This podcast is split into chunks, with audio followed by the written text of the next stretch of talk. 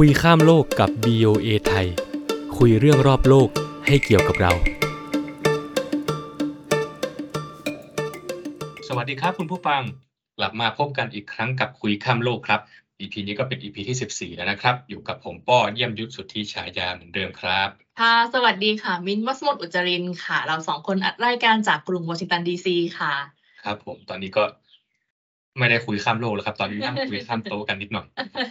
อากาศที่นี่ร้อนเหมือนกันนะครับพี่ช่วงนี้ ร้อนสิตอนนี้ก็สามสิบกว่าองศาค่ะ ตอนนี้อากาศก็คล้าย ๆ กับที่ไทยเลย ครับ ช่วงแรกที่มาถึงนี่มันรู้สึกว่าจะเย็นๆหน่อยนะครับ แต่ว่าตอนนี้หลังเปื้อนเหงื่อเหมาตอนที่อยู่ในไทยแล้วนะครับ โอเค วันนี้เราอ่าเปิดรายการกันด้วยเรื่องเหมือนสเปเฮลามากเลยเนาะคือเปิดประเด็นมาพูดถึงเรื่องของอากาศที่ไทย วันนี้เราก็จะมาพูดถึงเรื่องที่เกิดขึ้นที่ไทย แล้วก็เป็นเรื่องที่ได้รับความสนใจมากเหมือนกันใช่ครับวันนี้เป็นการโยงเรื่องที่อิงหยังวะมากเลยนะครับโอเคแต่เราก็โยงมาได้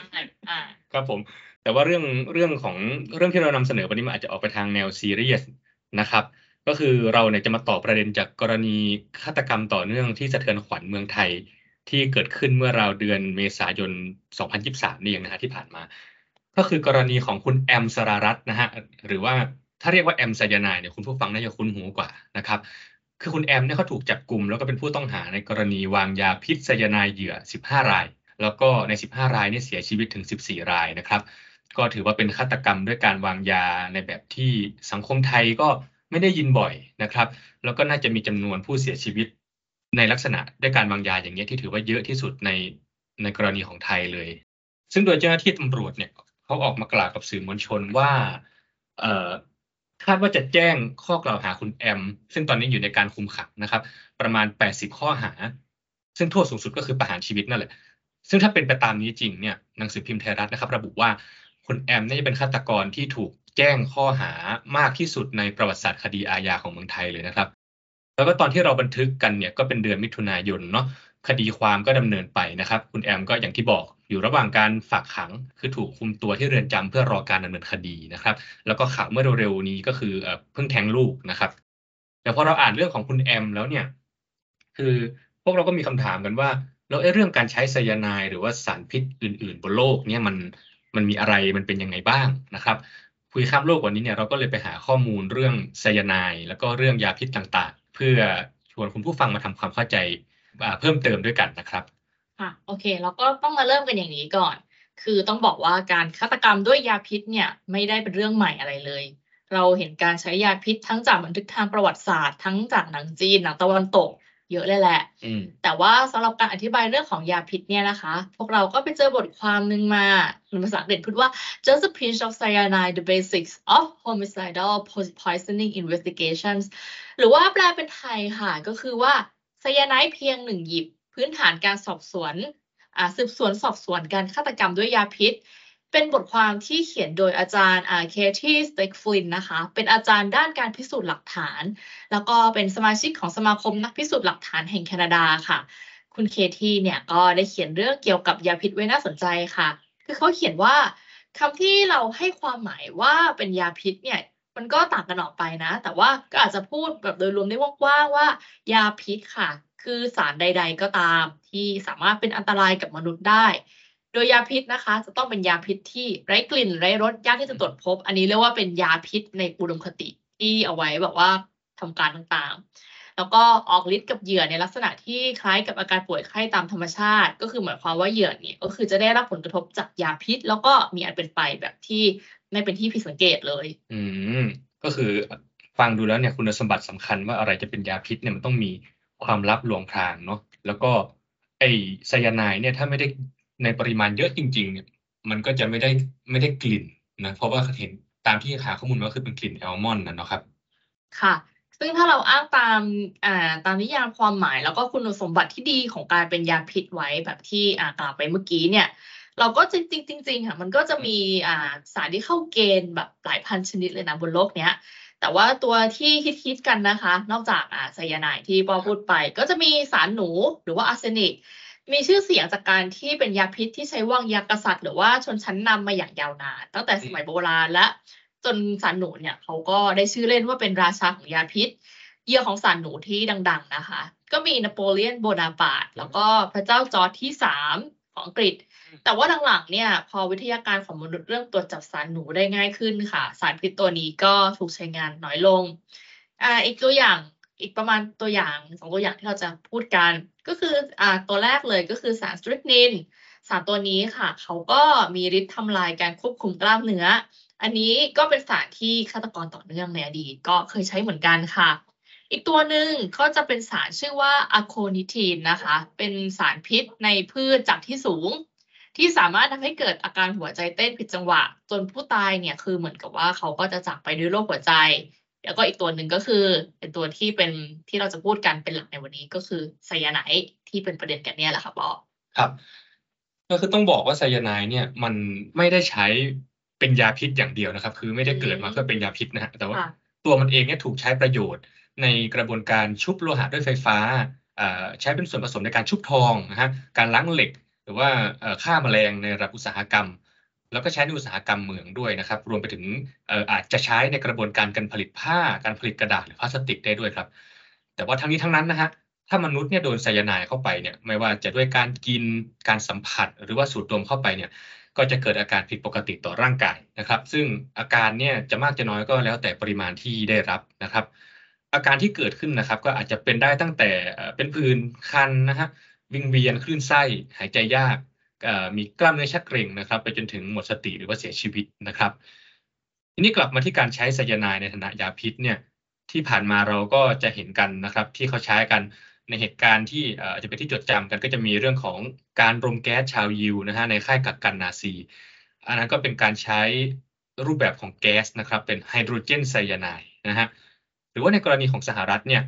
ก็มีสองเหตุการณ์ที่ไซยาไนถูกใช้อย่างสะเทือนใจ เหตุการณ์แรกก็คือ การฆ่าตัวตายหมู่ของชาวลัทธิ People's Temple นะฮะที่ก่อตั้งโดยจิมโจนส์ซึ่งเหตุการณ์นั้นเนี่ยฆ่าชีวิตคนไป 900 กว่าคนโอ้โหนะครับมากเยอะมากนะครับ แล้วก็เป็นเคสที่โอ้ถูกรายงานแล้วก็พูดถึงในสหรัฐแล้วก็ทั่วโลกนะครับ โดยในหมู่ 900 คนเนี่ยครับจำนวนมากเนี่ยเป็นการดื่มไซยาไนด์ผสมน้ำหวานนะฮะสำหรับรายละเอียดว่าจิมโจนส์เป็นใคร People's Temple เป็นใครอะไรอย่างเงี้ยผมก็ โอ้ที่อื่นพูดไปเยอะจนปรุบแล้วครับก็ลองหาต่อในโลกออนไลน์ดูได้เลย อีกเหตุการณ์หนึ่งนะครับ ก็คือเรื่องที่ถูกเรียกว่าการฆาตกรรมไทลินอลหรือว่า Tylenol Murders นะฮะก็เกิดขึ้นในปี 1982 ที่เมืองซานฟรานซิสโกครับเอ่อตอนนั้นก็มีคนเสียชีวิตถึง 7 รายเลยนะครับ จากการกินยาลดไข้บรรเทาปวดไทลินอลที่แบบว่ามีมือดีเนี่ยแอบเปิดกระปุกนะครับ แล้วก็แอบเค ลือบสารโพแทสเซียมไซยาไนด์ไว้บนเม็ดยาพารานะครับ คือต้องบอกว่าสมัยก่อนเนี่ยยาพารากระปุกยาเนี่ยมันไม่ได้เป็น seal เหมือนกับที่มันเป็นในทุกวันนี้นะครับ ก็อาจมีคนแอบเปิดแล้วก็แอบเคลือบนะครับ พอมีคนซื้อไปทานก็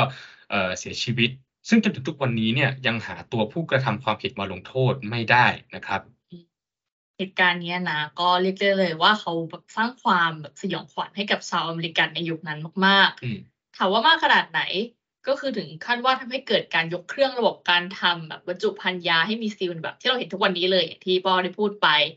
นอกจากนี้นะคะ เนื่องจากอ่าเรื่องนี้เนี่ยมันเกิดขึ้นก่อนช่วงเทศกาลฮาโลวีนนิดเดียวเนี่ยอืมทำให้หลายเมืองเนี่ยก็คือยกเลิก เทศกาลฮาโลวีนปีนั้นไปเลย เพราะว่าเขาก็กลัวว่าจะมีมือดีเนี่ยแอบเอายาพิษไปใส่ในลูกอมที่ลูกลูกหลานเขาเนี่ยก็คือมันเป็นอ่าเขาเรียกว่าเป็น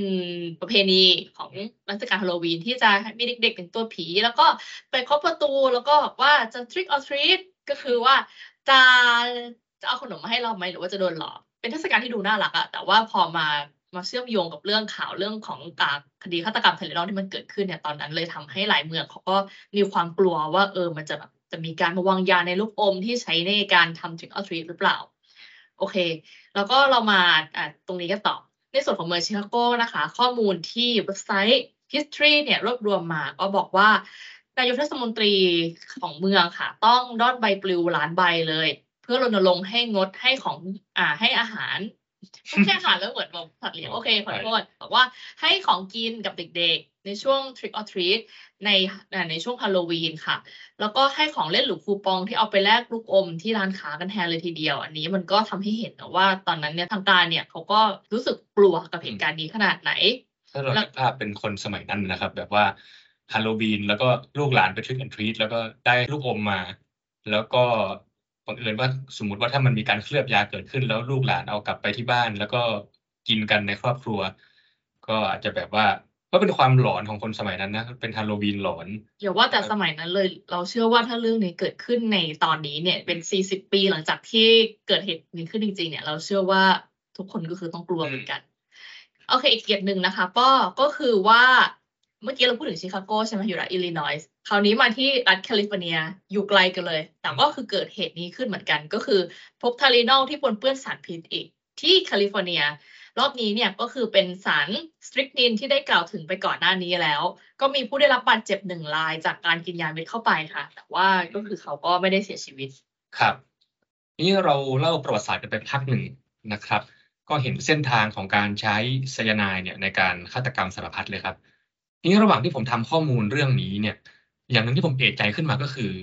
ทำไมผมรู้สึกว่าไซยาไนมันหาง่ายขนาดนั้นเลยวะอย่างกรณีคุณแอมเนี่ยคือเขาก็ซื้อไซยาไนมาจากช่องทางออนไลน์ใช่ไหมฮะแล้วก็มีลูกค้าอีกเป็นร้อยคนเลยนะครับ ที่สั่งซื้อไซยาไนในล็อตเดียวกันกับเขานะครับ แล้วทั้งทั้งที่ไซยาไนเนี่ยมันเป็นวัตถุอันตรายตามกฎหมายของไทยนะครับ ซึ่งต้องถูกควบคุมทั้งในการครอบครองการผลิตแล้วก็ใช้งานเนี่ย มันทำไมหาง่ายจังเลย ผมก็เลยลองค้นในเน็ตดูนะครับ คือสำหรับในประเทศไทยเนี่ย ผมลองค้นหาเลยแบบ ซื้อไซยาไน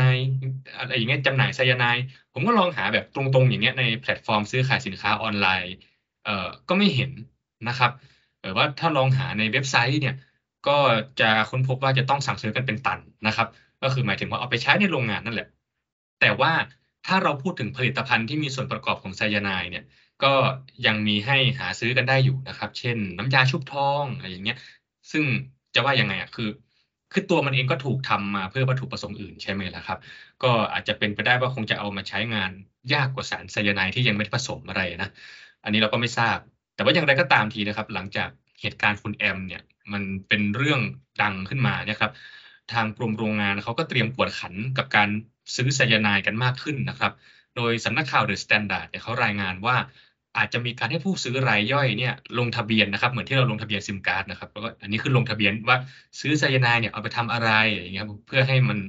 เป็นที่มองเห็นในสายตาของเจ้าหน้าที่รัฐอย่างเงี้ยครับเพื่อเพื่อกำกับควบคุมประมาณนั้นนะครับ อืมค่ะ หรือว่าเป็นไปได้ไหมว่าพอมีเหตุการณ์นี้ขึ้นเนี่ย ของที่มันเคยหาง่าย ๆ เนี่ยเขาก็เลยก็ต้องหลบหลบซ่อนๆขึ้นมากกว่าเดิม อืม ก็ ก็เป็นไปได้นะครับ อาจจะเป็นเรื่องของการกวดขันกันนะครับ เพราะว่าคดีมันก็เป็นที่สนใจของสาธารณชนครับ แต่ว่าในกรณีของสหรัฐเนี่ยผมลองค้นในเน็ตดูเหมือนกันนะครับ แต่ว่าค้นเป็นภาษาอังกฤษ ก็มีเว็บหนึ่งนะครับ ที่ขายโพแทสเซียมไซยาไนด์เป็นเม็ดเลยนะครับ แล้วก็แต่ก็เป็นเว็บที่มีมานานแล้วนะครับ ก็คือดูความเคลื่อนไหวล่าสุดเนี่ยก็จะมีคนมาคอมเมนต์ว่าเฮ้ยน่าสนใจน่าซื้อจังเลยก็เป็นคอมเมนต์ตั้งแต่ปี 2013 นะครับ ก็ประมาณประมาณสิบปี อ่าประมาณสิบปีนะครับค่ะแต่ก็แต่ก็น่าตกใจนะครับ ที่มีคนวางขายของแบบนี้แบบออนไลน์เลยนะครับ แต่ว่าที่เล่ามาทั้งหมดเนี่ย คือไม่ได้รณรงค์หรือว่าชี้โพงว่าเออต้องไปซื้ออะไรอย่างนี้นะครับ อันนี้ไม่ใช่เลยนะครับ ก็คือจะกลับมาคำหมวดตรงที่ว่าเอ่อด้วยความที่สารพิษบนโลกนี้เนี่ยมันเยอะเหลือเกิน แล้วก็จำนวนมากเนี่ยก็คืออย่างที่บอกว่ามันไม่ได้